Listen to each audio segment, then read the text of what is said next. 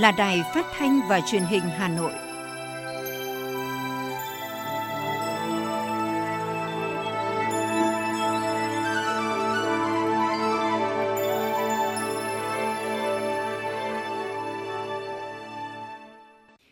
Kính chào quý vị và các bạn. Bây giờ là chương trình thời sự của Đài Phát thanh Truyền hình Hà Nội, phát trực tiếp trên sóng phát thanh tần số FM 90 MHz. Chương trình tối nay, thứ tư ngày 15 tháng 12 có những nội dung chính sau đây. Thủ tướng Phạm Minh Chính đã dự hội nghị ngoại giao lần thứ 31. Bí thư Thành ủy Hà Nội Đinh Tiến Dũng chỉ đạo thực hiện công tác phòng chống dịch bệnh COVID-19. Tổng kết 5 năm triển khai cuộc vận động toàn dân đoàn kết xây dựng nông thôn mới, đô thị văn minh. Hà Nội công nhận 46 sản phẩm của 30 doanh nghiệp đạt danh hiệu sản phẩm công nghiệp chủ lực thành phố năm 2021. Cảnh sát giao thông toàn quốc mở cao điểm đảm bảo an toàn giao thông dịp Tết năm 2022. Không khí Hà Nội và vùng lân cận ô nhiễm do sương mù. Phần tin thế giới có những sự kiện nổi bật. Tổ chức Y tế Thế giới cảnh báo Omicron đang lây lan với tốc độ chưa từng thấy. Tàu vũ trụ của NASA lần đầu tiên chạm vào mặt trời. Và sau đây là nội dung chi tiết của chương trình. Thưa quý vị và các bạn, sáng nay, Thủ tướng Phạm Minh Chính đã dự hội nghị ngoại giao lần thứ 31. Tại hội nghị, Thủ tướng Phạm Minh Chính nhấn mạnh 14 chữ trong hoạt động ngoại giao, đó là tình cảm, chân thành, tin cậy, bình đẳng, tôn trọng, hiệu quả và phát triển. Thủ tướng Phạm Minh Chính đánh giá cao những thành tiệu nổi bật, sự cố gắng nỗ lực của ngành ngoại giao trong thời gian vừa qua, mặc dù gặp rất nhiều khó khăn do đại dịch COVID-19. Về nhiệm vụ thời gian tới, Thủ tướng đề nghị ngành triển khai hiệu quả các nghị quyết, quan điểm chỉ đạo của Đảng về đối ngoại và triển khai những nội dung chỉ đạo của Tổng Bí thư Nguyễn Phú Trọng tại hội nghị đối ngoại toàn quốc vừa diễn ra hôm qua. Thủ tướng nhấn mạnh ba trụ cột ngoại giao cần tập trung. Thứ nhất, về ngoại giao chính trị, Việt Nam kiên định triển khai đường lối đối ngoại độc lập, tự chủ, đa phương hóa, đa dạng hóa, là bạn tốt, là đối tác tin cậy và là thành viên tích cực, có trách nhiệm trong cộng đồng quốc tế ngoại giao phải làm cho bạn bè quốc tế ngày càng yêu quý, tin tưởng Việt Nam, hiểu về con đường đi lên chủ nghĩa xã hội của Việt Nam. Thủ tướng nhấn mạnh, Việt Nam không chọn bên nào mà chọn lẽ phải, chọn xu hướng của thời đại là hòa bình, hợp tác phát triển. Thứ hai, về ngoại giao kinh tế, Thủ tướng đề nghị hoàn thiện thể chế, hợp tác đào tạo nguồn nhân lực, thu hút công nghệ xanh, công nghệ sạch, tài chính xanh, kinh nghiệm quản trị quốc gia, thúc đẩy toàn diện các hiệp định thương mại tự do đã ký kết, cải thiện môi trường đầu tư, thúc đẩy các chuỗi cung ứng toàn cầu, tham gia mạnh mẽ vào các vấn đề có tính chất toàn cầu và thúc đẩy hệ sinh thái khởi nghiệp đổi mới sáng tạo. Thứ ba, về ngoại giao văn hóa, Thủ tướng đề nghị ngành tiếp tục triển khai hiệu quả các nghị quyết của Đảng về phát triển văn hóa, nhất là các giải pháp, mục tiêu quan trọng tại Hội nghị Văn hóa Toàn quốc vừa qua khẳng định với bạn bè quốc tế rằng Việt Nam đặt văn hóa ngang tầm với kinh tế, chính trị và xã hội, thúc đẩy để UNESCO tiếp tục công nhận các di sản văn hóa tại Việt Nam – Thủ tướng đề nghị cán bộ ngoại giao phải nhạy bén về chính trị, nhạy cảm về kinh tế, sâu sắc về khoa học, văn hóa, đẩy mạnh xây dựng nền ngoại giao toàn diện, hiện đại, hòa bình, đoàn kết và nhân ái, tin cậy thủy chung, linh hoạt sáng tạo nhưng quật cường và kiên quyết. Thưa quý vị, xác định tình hình dịch bệnh COVID-19 trên địa bàn đang ngày một phức tạp, tại hội nghị Ban Thường vụ Thành ủy Hà Nội diễn ra sáng nay, đồng chí Đinh Tiến Dũng, Ủy viên Bộ Chính trị, Bí thư Thành ủy, Trường đoàn đại biểu Quốc hội thành phố Hà Nội nhấn mạnh, thắng bại trong cuộc chiến chống dịch hiện nay nằm ở y tế cấp cơ sở. Cấp ủy chính quyền các địa phương phải quán xuyến toàn diện, bố trí đủ trạm y tế lưu động khi có F0 tăng mạnh, không để dân gọi mà không thấy bác sĩ, cần điều trị mà không có thuốc Thay mặt Ban Thường vụ Thành ủy kết luận về công tác lãnh đạo chỉ đạo phòng chống dịch bệnh COVID-19, Bí thư Thành ủy Đinh Tiến Dũng đề nghị toàn hệ thống chính trị từ thành phố xuống cơ sở và người dân thủ đô cần tiếp tục vào cuộc quyết tâm bảo vệ thủ đô trước dịch bệnh COVID-19, đặc biệt không để vì chủ quan trong những dịp lễ lớn như là Noel, Tết Dương lịch làm dịch bệnh lây lan trên địa bàn. Các phường xã thị trấn cần tiếp tục phát huy mạnh mẽ vai trò của các tổ nhóm COVID-19 cộng đồng, tổ hỗ trợ theo dõi người nhiễm COVID-19 tại nhà. Cán bộ đảng viên cần gương mẫu chấp hành quy định, lan tỏa trong cộng đồng về ý thức tự giác và tinh thần sẻ chia cùng với quyết tâm thành phố đẩy lùi chiến thắng dịch bệnh. Mặt trận Tổ quốc làm đầu mối các tổ chức chính trị xã hội cùng tham gia công tác phòng chống dịch bệnh COVID-19. Liên quan đến việc đưa học sinh trở lại trường học, Bí thư Thành ủy Hà Nội đề nghị do tình hình dịch bệnh chuyển biến xấu, thế nên các địa phương chưa tổ chức đi học cho học sinh, chưa được tiêm vaccine. Hiện tại thành phố cũng chưa có phương án phong tỏa diện rộng vì tình hình vẫn đang nằm trong tầm kiểm soát, đặc biệt là khi mức độ tiêm vaccine phòng COVID-19 mũi thứ hai đã khá cao. Các quận huyện thị xã sẽ thực hiện các biện pháp theo nghị định số 128 của chính phủ, bảo đảm linh hoạt theo diễn biến của dịch bệnh và từng địa bàn cụ thể Sáng nay, Ủy ban Trung ương Mặt trận Tổ quốc Việt Nam tổ chức hội nghị trực tuyến sơ kết 5 năm triển khai cuộc vận động toàn dân đoàn kết xây dựng nông thôn mới, đô thị văn minh giai đoạn 2016-2021. Tại hội nghị, các đại biểu đã thảo luận chia sẻ kinh nghiệm thực hiện cuộc vận động trong 5 năm qua cũng như những giải pháp để triển khai cuộc vận động có hiệu quả thực sự, thiết thực trong giai đoạn 2021-2026. Cụ thể, tiếp tục triển khai các nội dung cuộc vận động theo tinh thần chỉ thị số 10 của Ban Bí thư Trung ương Đảng về tăng tăng cường sự lãnh đạo của Đảng đối với cuộc vận động toàn dân đoàn kết xây dựng nông thôn mới, đô thị văn minh, trong đó điều chỉnh bổ sung nội dung của vận động để phát huy trách nhiệm của mặt trận tham gia xây dựng nông thôn mới, đô thị văn minh, giảm nghèo bền vững, phát triển kinh tế xã hội vùng đồng bào dân tộc thiểu số, miền núi và giữ vững quốc phòng an ninh trong tình hình mới. Tại hội nghị, Ủy ban Trung ương Mặt trận Tổ quốc Việt Nam đã trao tặng nhiều bằng khen cho các tập thể, cá nhân, trong đó thành phố Hà Nội có một tập thể, một cá nhân được trao bằng khen vì có thành tích trong 5 năm triển khai cuộc vận động. 4 tập thể và 12 cá nhân được trao bằng khen vì có thành tích trong 3 năm triển khai phong trào đoàn kết sáng tạo, nâng cao năng suất, chất lượng, hiệu quả, hội nhập quốc tế. Thành phố Hà Nội sẽ tiếp tục có các chính sách khuyến khích hỗ trợ các doanh nghiệp sản xuất sản phẩm công nghiệp chủ lực hình thành những doanh nghiệp có khả năng cạnh tranh quốc tế, dẫn dắt, làm chỗ dựa, lan tỏa và nâng đỡ những doanh nghiệp khác cùng phát triển. Đó là khẳng định của Phó Chủ tịch Ủy ban dân thành phố Hà Nội Nguyễn Mạnh Quyền tại lễ công bố tôn vinh sản phẩm công nghiệp chủ lực thành phố Hà Nội năm 2021. Năm nay là năm thứ tư thành phố Hà Nội tổ chức triển khai chương trình xét chọn sản phẩm công nghiệp chủ lực của thành phố theo đề án phát triển sản phẩm công nghiệp chủ lực thành phố Hà Nội đến năm 2020, định hướng đến năm 2025 với định hướng xét chọn là các sản phẩm công nghệ cao, những sản phẩm có doanh thu cao, có khả năng đáp ứng những tiêu chuẩn về tăng trưởng, xuất khẩu và trình độ sản xuất. Kết quả đã có 46 sản phẩm của 30 doanh nghiệp đủ điều kiện được Ủy ban dân thành phố công nhận đạt danh hiệu sản phẩm công nghiệp chủ lực thành phố năm 2021. 10 sản phẩm có số điểm cao nhất được công nhận top 10 sản phẩm công nghiệp chủ lực thành phố năm nay. Doanh thu của 30 doanh nghiệp sản xuất sản phẩm công nghiệp chủ lực của thành phố Hà Nội năm 2021 ước đạt là gần 40.000 tỷ đồng, kim ngạch xuất khẩu ước đạt gần 1 tỷ đô la Mỹ. Phát biểu tại buổi lễ, Phó Chủ tịch Ủy ban dân thành phố Hà Nội Nguyễn Mạnh Quyền nêu rõ, thành phố đã đặt mục tiêu cho phát triển sản phẩm công nghiệp chủ lực giai đoạn 2021-2025, đó là phát triển chọn lọc một số ngành, lĩnh vực công nghiệp chủ lực, đột phá vào những ngành sản phẩm sử dụng công nghệ hiện đại, kỹ thuật tiên tiến, có hàm lượng chất xám cao, có giá trị gia tăng lớn. Thành phố luôn xác định các doanh nghiệp sản xuất sản phẩm công nghiệp chủ lực là một trong những lực lượng tiên phong có vai trò quan trọng trong quá trình phát triển của thủ đô.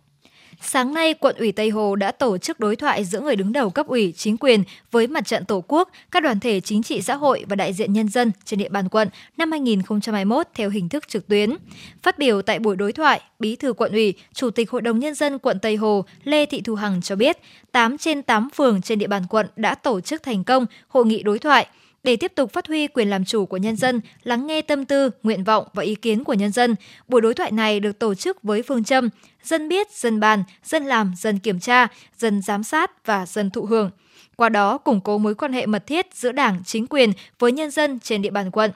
Tại buổi đối thoại, người dân các phường có một số ý kiến tập trung làm rõ vai trò, trách nhiệm chính quyền trong chỉ đạo phát triển kinh tế xã hội, việc thu chi ngân sách, cấp giấy chứng nhận quyền sử dụng đất, giải phóng mặt bằng, vệ sinh an toàn thực phẩm. Các giải pháp, biện pháp phòng chống dịch COVID-19, đảm bảo công tác ổn định đời sống nhân dân, lãnh đạo quận Tây Hồ giải đáp, làm rõ thêm ý kiến của các đại biểu và cho biết sẽ tiếp thu và chỉ đạo các phòng ban ngành chức năng của quận tập trung giải quyết kịp thời các kiến nghị. Đối với các vấn đề vượt thẩm quyền, quận sẽ báo cáo thành phố quan tâm tháo gỡ khó khăn, vướng mắc và chỉ đạo giải quyết sớm. Sáng cùng ngày, quận Bắc Từ Liêm tổ chức hội nghị đối thoại giữa Bí thư quận ủy, Chủ tịch Hội đồng nhân dân, Chủ tịch Ủy ban dân quận với Mặt trận Tổ quốc, các tổ chức chính trị xã hội và nhân dân trên địa bàn tổ chức trong điều kiện thích ứng an toàn linh hoạt kiểm soát hiệu quả dịch bệnh COVID-19, song hội nghị đối thoại năm nay đã diễn ra trong không khí cởi mở thẳng thắn và trách nhiệm. Trên cơ sở lắng nghe các ý kiến của các đại diện nhân dân về một số vấn đề như phương thức học tập cho học sinh diễn biến trong tình hình dịch bệnh như thế này, chậm tiến độ giải phóng mặt bằng của một số dự án ảnh hưởng đời sống dân sinh, chậm giao đất dịch vụ, khớp nối hạ tầng kỹ thuật hạ tầng giao thông của các dự án trên địa bàn.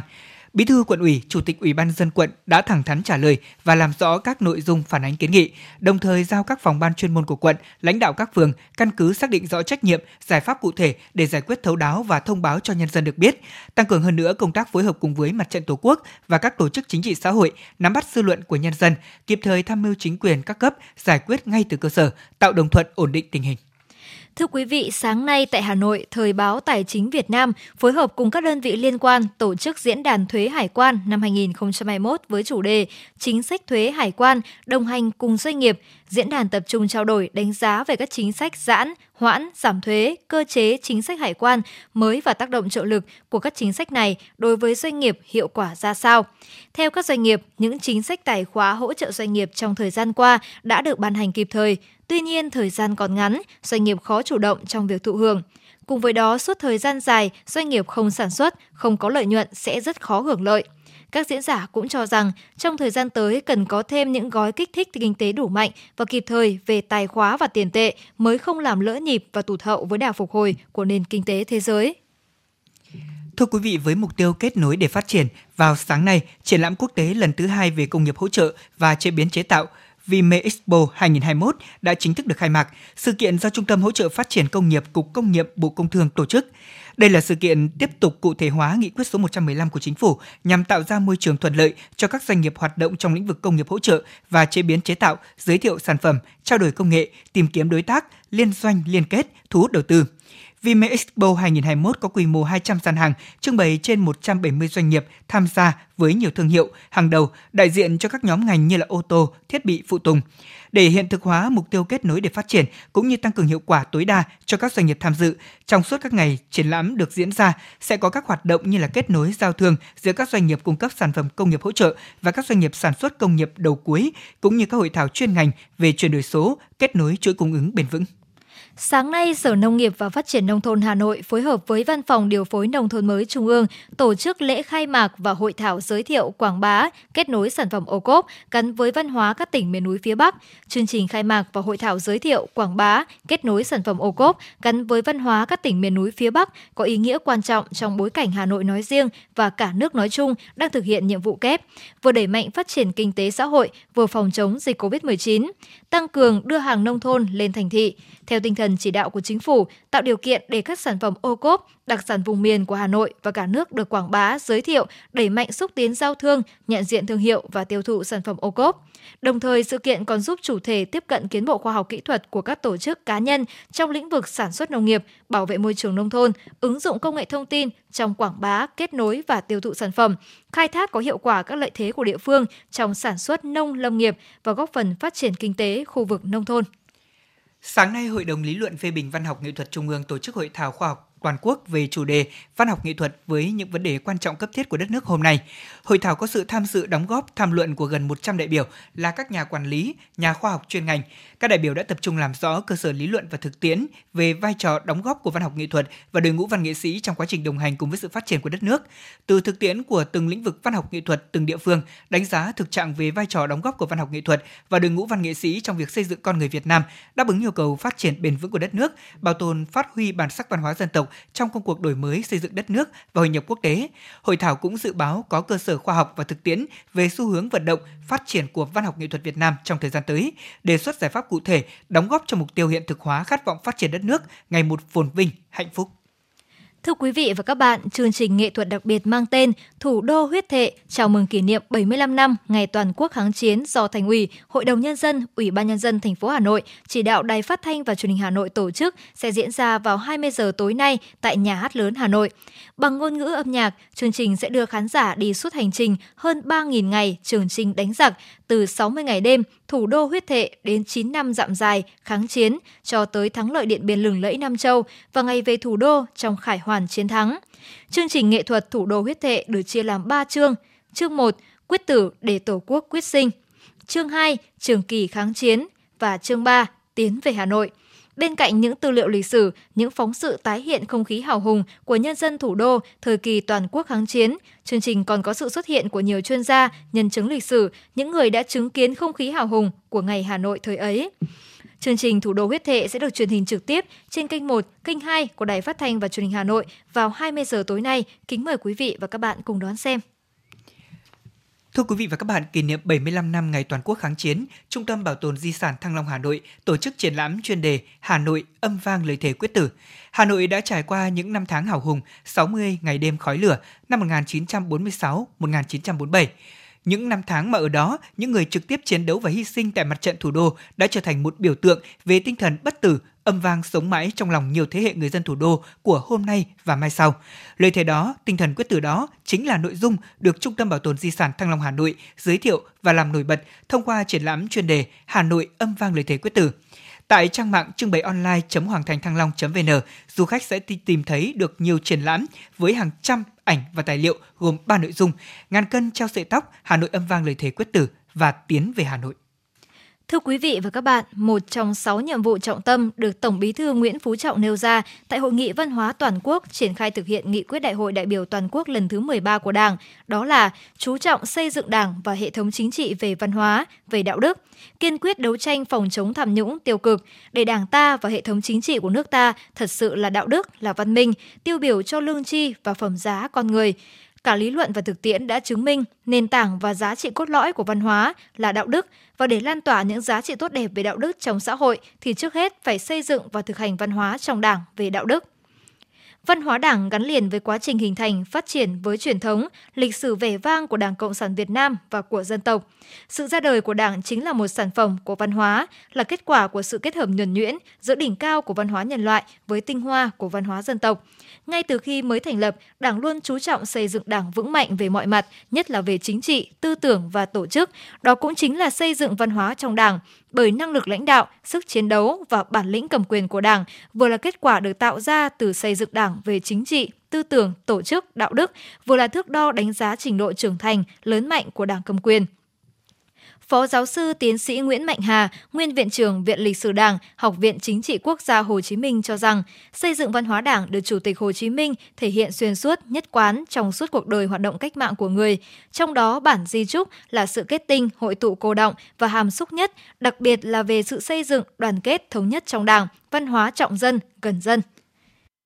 Chủ tịch Hồ Chí Minh đánh giá rất cao vai trò tầm quan trọng của văn hóa. Văn hóa chính là cái lòng yêu nước, trách nhiệm ý thức dân tộc. Để mỗi con người phải phát huy ờ, giữ gìn cái bản sắc văn hóa dân tộc phải có cái ý thức làm chủ. Đối với đảng viên hiện nay ấy, cái đội ngũ trong đảng thì mỗi đảng viên phải là một đảng viên văn hóa. Cái văn hóa trong đảng thì người đảng viên cũng phải có tri thức có cái nhận thức phù hợp với đòi hỏi hiện nay trong suốt tiến trình lãnh đạo cách mạng, Đảng luôn chú trọng và thực hiện nhiều giải pháp để xây dựng Đảng về đạo đức, mà trọng tâm là xây dựng đội ngũ cán bộ đảng viên có tinh thần tận tụy, hết lòng phụng sự Tổ quốc, phục vụ nhân dân. Tại Đại hội 13, một lần nữa Đảng khẳng định lấy giá trị văn hóa con người Việt Nam làm nền tảng, sức mạnh nội sinh quan trọng, bảo đảm sự phát triển bền vững, lấy con người là trung tâm, mục tiêu và động lực phát triển quan trọng nhất của đất nước. Đảng cũng đề ra chủ trương xây dựng và thực hiện các chuẩn mực văn hóa trong lãnh đạo, quản lý, tập trung, xây dựng Đảng về đạo đức với nhiều nhiệm vụ, giải pháp, trong đó nhấn mạnh đấu tranh ngăn chặn, đẩy lùi các biểu hiện suy thoái về tư tưởng chính trị, đạo đức, lối sống, các biểu hiện tham nhũng tiêu cực là nhiệm vụ quan trọng – đồng chí Lại Xuân Môn, Ủy viên Ban chấp hành Trung ương Đảng, Phó trưởng Ban Thường trực Ban tuyên giáo Trung ương nêu quan điểm. Văn hóa nó nằm ở trên tất cả các lĩnh vực của đời sống xã hội. Trong đó có trong đảng, có ý nghĩa chính trị nó rất lớn như thế. Cái văn hóa đảng như tôi nói là tập trung vào cái gì? Vào xây dựng đảng. Xây dựng đảng mạnh về chính trị, mạnh về tư tưởng, mạnh về đạo đức, về tổ chức, về cán bộ thì mới có uy tín thì mới có sức mạnh để đảng lãnh đạo trực tiếp tuyệt đối và toàn diện. Đảng lãnh đạo toàn xã hội đưa cái công cuộc đổi mới và phát triển để xây dựng và phát huy văn hóa trong Đảng, bên cạnh việc nâng cao nhận thức về vị trí và vai trò của văn hóa trong xây dựng Đảng, thì một trong những trọng tâm được coi trọng là văn hóa nêu gương. Mỗi cán bộ đảng viên nêu gương là trách nhiệm của bổn phận và đạo lý, tự giác thực hành bằng những hành động, việc làm dù nhỏ trong công tác và đời sống hàng ngày, trong ứng xử với chính mình, với tập thể, cơ quan, đơn vị mỗi cán bộ đảng viên tự nêu gương sáng, hàng triệu đảng viên là những tấm gương sáng, toàn đảng sẽ trong sạch, vững mạnh. Khi mỗi đảng viên từng tổ chức đảng nêu gương thì môi trường văn hóa trong đảng sẽ trong sạch, vững mạnh. Chính vì thế, xây dựng đảng là nhiệm vụ then chốt và xây dựng văn hóa trong đảng góp phần xây dựng đảng trong sạch vững mạnh. Xây dựng văn hóa đảng giúp hình thành hệ giá trị căn bản là sự hiện diện cụ thể của chân thiện mỹ, của giai cấp tiền phong và từ trung tâm này lan tỏa và truyền cảm hứng tới các tầng lớp khác trong xã hội. Chăm lo xây dựng đảng về đạo đức, gắn quyết tâm này mới đẩy mạnh xây dựng chỉnh đốn đảng để đảng thật sự là đạo đức, là văn minh.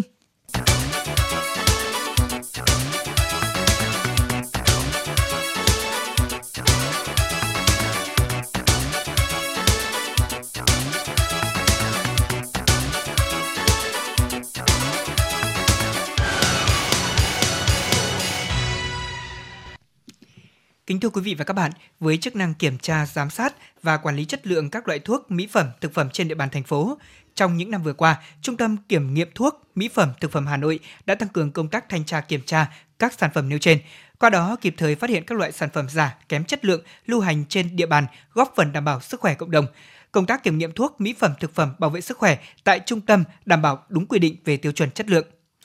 Từ đầu năm 2021 đến nay, trên địa bàn thành phố Hà Nội, Bộ Y tế và Sở Y tế thành phố đã có 23 công văn thu hồi thuốc, mỹ phẩm không đạt chất lượng, trong đó có 15 thuốc thu hồi do không đạt chất lượng, 4 thuốc nghi ngờ giả, một thuốc không có nguồn gốc xuất xứ, 3 mỹ phẩm thu hồi do không đạt chất lượng. Trong 9 tháng của đầu năm nay, tổng số mẫu lấy để kiểm tra chất lượng là 1.688 mẫu, trong đó đã thực hiện kiểm nghiệm 1.471 mẫu, kết quả phát hiện 33 mẫu không đạt chất lượng, 26 mẫu dược liệu và vị thuốc đông y, 4 mẫu thuốc, 2 mẫu mỹ phẩm, 1 mẫu thực phẩm bảo vệ sức khỏe. Ngoài ra, kết quả kiểm nghiệm phát hiện một số mẫu chế phẩm nước rửa tay khô có chứa hàm lượng methanol cao. Tại các cơ sở y tế công lập trên địa bàn thành phố, trung tâm cũng đã giám sát việc duy trì các điều kiện của GPS theo thông tư 36/2018 của 100% các cơ sở này. Tăng cường lấy mẫu kiểm tra chất lượng dược liệu, vị thuốc cổ truyền, tăng cường kiểm tra chất lượng thuốc trong danh mục thuốc đấu thầu tập trung của thành phố. Kết quả lấy mẫu thuốc để kiểm tra chất lượng tại 84 cơ sở, 144 mẫu thuốc, không phát hiện thuốc chất lượng kém. Về lấy mẫu dược liệu, vị thuốc đông y để kiểm tra chất lượng tại 19 bệnh viện, 99 mẫu dược liệu và vị thuốc đông y. Kết quả có 17 mẫu không đạt chất lượng, chiếm tỷ lệ 17,2%. Ông Nguyễn Thành Đạt, Phó Giám đốc Trung tâm Kiểm nghiệm Thuốc, Mỹ phẩm, Thực phẩm Hà Nội cho biết. À, trong thời gian tới thì trung tâm cũng có những cái định hướng rõ rệt trong cái việc mà à, kiểm tra và giám sát chất lượng thuốc tại cơ sở. Đầu tiên là cái việc mà kiểm tra giám sát các cái thuốc trúng thầu nằm trong danh mục thuốc đấu thầu là tập trung cấp địa phương là do trung tâm kiểm nghiệm thuốc mỹ phẩm thực phẩm tổ chức thực hiện theo cái phân công của ủy ban nhân dân thành phố hà nội đây là một cái là cũng rất là mới thì khi mà trung tâm đã đứng ra tổ chức đấu thầu các cái thuốc này thì trung tâm nắm được trong tay cái, cái đơn vị cung cấp các các nhà thầu trúng thầu các đơn vị cung cấp thuốc cho bệnh viện cũng như là cái các cái bệnh viện sử dụng cái thuốc gì. Và qua đó trung tâm chủ động hơn nữa trong cái việc mà lấy mẫu từ đầu nguồn từ những cái nơi mà các cái nhà cung cấp những cái công ty cung cấp phân phối cho bệnh viện đến cuối nguồn là tại các cái cơ sở tại các cái bệnh viện có sử dụng thuốc mà do đã trúng thầu. Tiếp theo là trung tâm cũng sẽ có uh, xây dựng những cái uh, phổ mẫu theo cái hướng dẫn của viện kiểm nghiệm thuốc trung ương và phù hợp với cả cái thực trạng các cái điều kiện về trang thiết bị cũng như chất chuẩn à, của trung tâm để đưa ra những kế hoạch hàng tuần hàng tháng lấy mẫu để làm sao mà đảm bảo có thể là à, đáp ứng yêu cầu là phát hiện những cái thuốc kém chất lượng đồng thời là đáp ứng yêu cầu thời gian trả lời kết quả theo đúng quy định của thông tư. Trong 2 năm vừa qua, trước diễn biến phức tạp của đại dịch COVID-19 và dự báo những năm tiếp theo, tình hình dịch bệnh sẽ còn diễn biến phức tạp và khó lường. Cùng với đó, sự phát triển nhanh của ngành khoa học công nghệ sẽ xuất hiện nhiều loại thuốc với các dạng bào chế khác nhau. Tình trạng thuốc, mỹ phẩm, thực phẩm giả kém chất lượng cũng sẽ ngày càng trở nên khó kiểm soát hơn. Bởi vậy, việc đầu tư nâng cao chất lượng công tác kiểm nghiệm các sản phẩm nêu trên cần sớm được thực hiện một cách đồng bộ nhằm đảm bảo sức khỏe của cộng đồng, phục vụ tốt nhất cho sự phát triển kinh tế xã hội được bền vững. Bà Nguyễn Thị Thanh Phương, Giám đốc Trung tâm Kiểm nghiệm Thuốc Mỹ phẩm Thực phẩm Hà Nội mong rằng để thực hiện chức năng nhiệm vụ của Trung tâm Kiểm nghiệm Thuốc Mỹ phẩm Thực phẩm À, ngày một ừ, tốt hơn thì Trung tâm Kiểm nghiệm Thuốc Mỹ phẩm Thực phẩm luôn nhận được sự quan tâm của Sở Y tế Hà Nội và Ủy ban Nhân dân thành phố. Thì ừ, trong thời gian tới thì trung tâm cũng rất là mong muốn là được ừ, quan tâm hơn nữa. À, cụ thể là tất cả những trang thiết bị phân tích của trung tâm kiểm nghiệm mà đã xây dựng lên thành định mức đã được ủy ban nhân dân thành phố phê duyệt thì rất là mong muốn được ủy ban cũng như là sở y tế hà nội các ban ngành quan tâm để đầu tư cho trung tâm ờ, đủ các cái trang thiết bị để có thể à, phân tích chất lượng rồi kiểm nghiệm chất lượng được toàn diện. À, tiếp theo nữa là bên cạnh với lại việc mà đầu tư về trang thiết bị cơ sở vật chất thì trung tâm kiểm nghiệm rất mong muốn là được ủy ban nhân dân thành phố cũng như sở y tế quan tâm về việc phê duyệt những các cái phần đào tạo cho cán bộ của trung tâm cũng như là cán bộ làm công tác kiểm soát chất lượng trên ờ, toàn thành phố để làm sao mà đội ngũ cán bộ ờ, viên chức của thành phố ờ, có đầy đủ những kiến thức, kinh nghiệm và kỹ năng để có thể kiểm soát chất lượng thuốc toàn diện từ phía trung tâm cũng như là phía tất cả các đơn vị sử dụng trong khối công lập của thành phố. Với đội ngũ cán bộ, viên chức vững chuyên môn nghiệp vụ, trong đó đội ngũ cán bộ chủ chốt của Trung tâm Kiểm nghiệm Thuốc Mỹ phẩm Thực phẩm Hà Nội đạt 100% trình độ thạc sĩ trở lên, còn lại đều có trình độ đại học chuyên ngành, đáp ứng tốt công việc của đơn vị. Trong thời gian tới, Trung tâm Kiểm nghiệm Thuốc Mỹ phẩm Thực phẩm Hà Nội sẽ tiếp tục đào tạo, nâng cao năng lực cán bộ kiểm nghiệm, cử cán bộ đi đào tạo, cập nhật kỹ thuật kiểm nghiệm thuốc, mỹ phẩm, thực phẩm. Bên cạnh đó, trung tâm đảm bảo các thiết bị phân tích được bảo trì, bảo dưỡng, sửa chữa kịp thời và kiểm định hiệu chuẩn đúng quy định, báo cáo kịp thời các thuốc không đạt chất lượng, thuốc tiền kiểm về các cơ quan quản lý, đẩy mạnh công tác nghiên cứu khoa học với những đề tài có tính ứng dụng cao. Cùng với đó, trung tâm sẽ tích cực tuyên truyền các chủ trương đường lối của Đảng, chính sách của nhà nước cũng như những hoạt động của các công tác kiểm nghiệm thuốc, mỹ phẩm, thực phẩm của ngành y tế và của thành phố Hà Nội để cung cấp thông tin đến các cơ sở khám chữa bệnh, các đơn vị sản xuất, phân phối, bán lẻ và người sử dụng, từ đó góp phần nâng cao chất lượng cuộc sống của người dân thủ đô.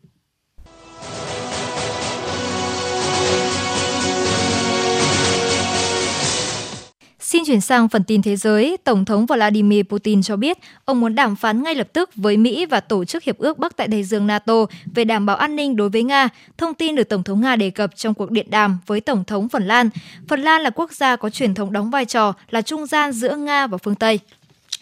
Ông Putin cũng cáo buộc giới lãnh đạo của Ukraine ngày càng sử dụng vũ khí hạng nặng và máy bay không người lái tấn công, chống lại lực lượng ly khai ở miền đông của Ukraine. Tổng thống Putin phủ nhận việc Nga lên kế hoạch tấn công Ukraine và đổ lỗi cho Liên quân sự NATO đã làm gia tăng căng thẳng và yêu cầu đảm bảo pháp lý rằng liên minh này sẽ không mở rộng về phía đông.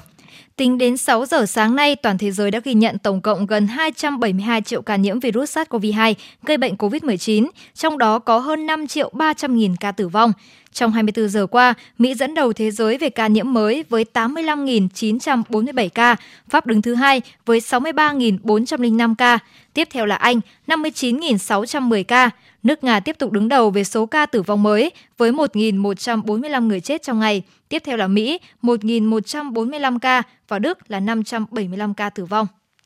Tổ chức Y tế Thế giới cảnh báo biến thể Omicron của virus SARS-CoV-2 đang lây lan với mức độ chưa từng thấy, đồng thời hối thúc các nước sớm hành động. Tính đến nay thì biến thể Omicron đã xuất hiện tại 77 quốc gia và vùng lãnh thổ. Ông cho rằng biến thể có thể đã lan rộng sang hầu hết các quốc gia mà không bị phát hiện với tốc độ chưa từng thấy ở bất cứ biến thể nào của SARS-CoV-2. Tổ chức Y tế Thế giới hối thúc các nước cần nhanh chóng có hành động để hạn chế sự lây lan, bảo vệ hệ thống y tế và tránh tâm lý chủ quan. Chuyên gia của WHO cảnh báo không nên có suy nghĩ rằng đây chỉ là căn bệnh nhẹ, bởi điều này có thể đẩy con người vào tình huống đặc biệt nguy hiểm. Cùng ngày thì Pfizer thông báo các cuộc thử nghiệm lâm sàng cho thấy thuốc Paxlovid điều trị COVID-19 của hãng này có khả năng làm giảm tới 90% nguy cơ nhập viện và tử vong ở những người có nguy cơ cao. Pfizer cũng khẳng định loại thuốc này có khả năng chống lại biến thể Omicron trong các thử nghiệm trong phòng thí nghiệm. Omicron sắp là biến thể dẫn đầu ở London và khả năng một vài ngày cho tới một vài tuần tới đây, số người chết sẽ nhiều hơn. Số người nhập viện sau khi nhiễm Omicron cũng tăng, đa phần trong độ tuổi từ 18 đến 35 và đã được tiêm hai mũi vaccine. Và Bộ Y tế Anh vì khoảng cách giữa thời điểm nhiễm cho đến khi nhập viện và tử vong là khoảng 2 tuần cho nên khả năng một vài ngày cho tới một vài tuần tới, số người chết sẽ tăng lên nhiều hơn.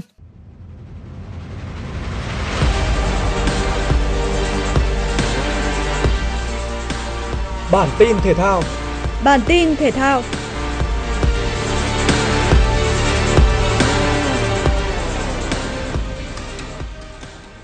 Ở loạt trận bảng A AFF Cup 2020, Thái Lan đã giành chiến thắng 2-1 trước Philippines. Trong khi đó, Singapore giành chiến thắng 2-0 trước Đông Timor với các bàn thắng của Swandi và Hamzat. Sau loạt trận này, Thái Lan và Singapore đã giành hai vị trí đầu tiên sau 3 trận toàn thắng. Đây cũng chính là hai đội chắc chắn sẽ đi tiếp. Ba đội Philippines, Myanmar và Đông Timor chính thức bị loại. Tại lượt đấu sớm vòng 17 ngoại hạng Anh 2021-2022, Aston Villa đã đánh bại Norwich với tỷ số 2-0 nhờ các pha lập công của Jacob Ramsey và Oli Watkins. Đây là chiến thắng thứ tư chỉ sau 6 trận cầm quân tại ngoại hạng Anh của Steven Gerrard. Trong khi đó, Man City tiếp tục được chơi trên sân nhà tiếp đón Leeds United. Sức ép của đội chủ nhà ngay từ những phút đầu tiên đã khiến đoàn quân của huấn viên Marcelo Bielsa liên tục mắc sai lầm. Phil Foden đá bồi tung lưới Leeds sau nỗ lực đột phá trung lộ của Rory, mở tỷ số ngay ở phút thứ 7. Jack Grealish đánh đầu nhân đôi cách biệt sau quả tạt của Riyad Mahrez ở phút 12. Số phận trận đấu xem như an bài ở phút 31 khi Dory chọc khe cho De Bruyne thoát xuống đánh bại thủ môn Island Meslier trong pha đối mặt nâng tỷ số lên 3-0 cho Man City. Ngay đầu hiệp 2, Riyad Mahrez tung ra cú dứt điểm hiểm hóc về góc xa nâng tỷ số lên 4-0. Pha bóng tiêu biểu của trận đấu xảy ra ở phút 61, thủ môn Island Meslier phát bóng lên không tốt. Man City chuyển đổi trạng thái cực nhanh, De Bruyne tung cú sút trái phá nâng tỷ số lên 5-0. Cuối trận, cặp trung vệ John Stone và Nathan Ake đã liên tiếp sút tung lưới Leeds khi lên tham gia các tình huống cố định. Trung của Man City giành chiến thắng 7-0 trước Leeds và củng cố ngôi đầu ngoại hạng Anh với 41 điểm. Arsenal đã đưa ra thông báo về việc Pierre-Emerick Aubameyang sẽ không còn là đội trưởng của câu lạc bộ. Nguyên nhân đến từ việc tiền đạo này đã không trở về câu lạc bộ đúng hạn vào tuần trước do phải giải quyết công việc cá nhân. Qua đó khiến anh không thể tham gia tập luyện cùng đồng đội chuẩn bị cho trận đấu Southampton và sẽ tiếp tục vắng mặt ở trận gặp West Ham vào ngày mai. Tại vòng 16 Bundesliga, Bayern có chuyến làm khách đến sân của Stuttgart. Dù tỏ ra áp đảo đối thủ nhưng cũng phải đến phút thứ 40 hùng xám mới có được bàn mở tỷ số sau khi Naby tung ra cú cứa lòng cực kỳ đẹp mắt. Bước sang hiệp 2, Naby tiếp tục nhân đôi cách biệt cho đội khách. Sau đó Lewandowski lập cú đúp chóng vánh trong vòng 3 phút với pha xử lý cơ bản trong vòng cấm. Đến phút thứ 74, Naby hoàn tất cú hat-trick sau một pha đệm bóng cận thành dễ dàng xuất phát từ pha đỡ bóng lỗi của thủ thành Müller, ấn định chiến thắng 5-0 cho Hùng Xám. Với kết quả này, Bayern đã xây chắc ngôi đầu với 40 điểm sau 16 vòng, bỏ xa đội xếp sau Dortmund 9 điểm, nhưng đội bóng vàng đen còn một trận chưa đá. Dự báo thời tiết, hiện nay ngày 15 tháng 12, ở phía Bắc có một bộ phận không khí lạnh đang di chuyển xuống phía Nam. Dự báo ngày 17 tháng 12, bộ phận không khí lạnh này sẽ ảnh hưởng đến thành phố Hà Nội. Do ảnh hưởng của không khí lạnh nên gần sáng vào ngày 17 tháng 12, thành phố Hà Nội có lúc có mưa, mưa nhỏ. Từ ngày 17 tháng 12, gió trong đất liền chuyển hướng đông bắc cấp 2 cấp 3. Từ đêm ngày 17, trời chuyển rét. Nhiệt độ thấp nhất cả đợt ở phổ biến như sau: các quận nội thành từ 14 đến 16 độ, các huyện ngoại thành và vùng núi Ba Vì nhiệt độ từ 13 đến 15 độ. Quý vị và các bạn vừa nghe chương trình thời sự của Đài Phát thanh và Truyền hình Hà Nội, chịu trách nhiệm sản xuất Phó Tổng Giám đốc Nguyễn Tiến Dũng, chương trình do biên tập viên Trà My, Thủy Chi, phát thanh viên Lê Thông Hồng Hạnh cùng kỹ thuật viên Bích Hoa thực hiện. Xin chào và hẹn gặp lại. Trước đây tôi thích ăn đồ mặn, vợ tôi kêu ca nhưng tôi không nghe. Hai năm trước tôi phải nhập viện vì một cơn đột quỵ do huyết áp quá cao. Bác sĩ nói một trong những nguyên nhân chính của căn bệnh là tôi ăn nhiều đồ mặn. Căn bệnh này không chỉ làm khổ tôi mà còn biến tôi trở thành gánh nặng cho gia đình ăn nhiều muối, bột canh, hạt nêm, nước mắm, nước tương có thể dẫn đến tăng huyết áp và đột quỵ. Tổ chức Y tế Thế giới khuyến cáo chỉ nên ăn dưới 5 gram muối mỗi ngày, nhưng chúng ta hiện đang ăn gấp đôi số lượng đó, giảm một nửa lượng muối ăn ngày bằng cách cho bớt muối, chấn nhẹ tay, giảm ngay đồ mặn.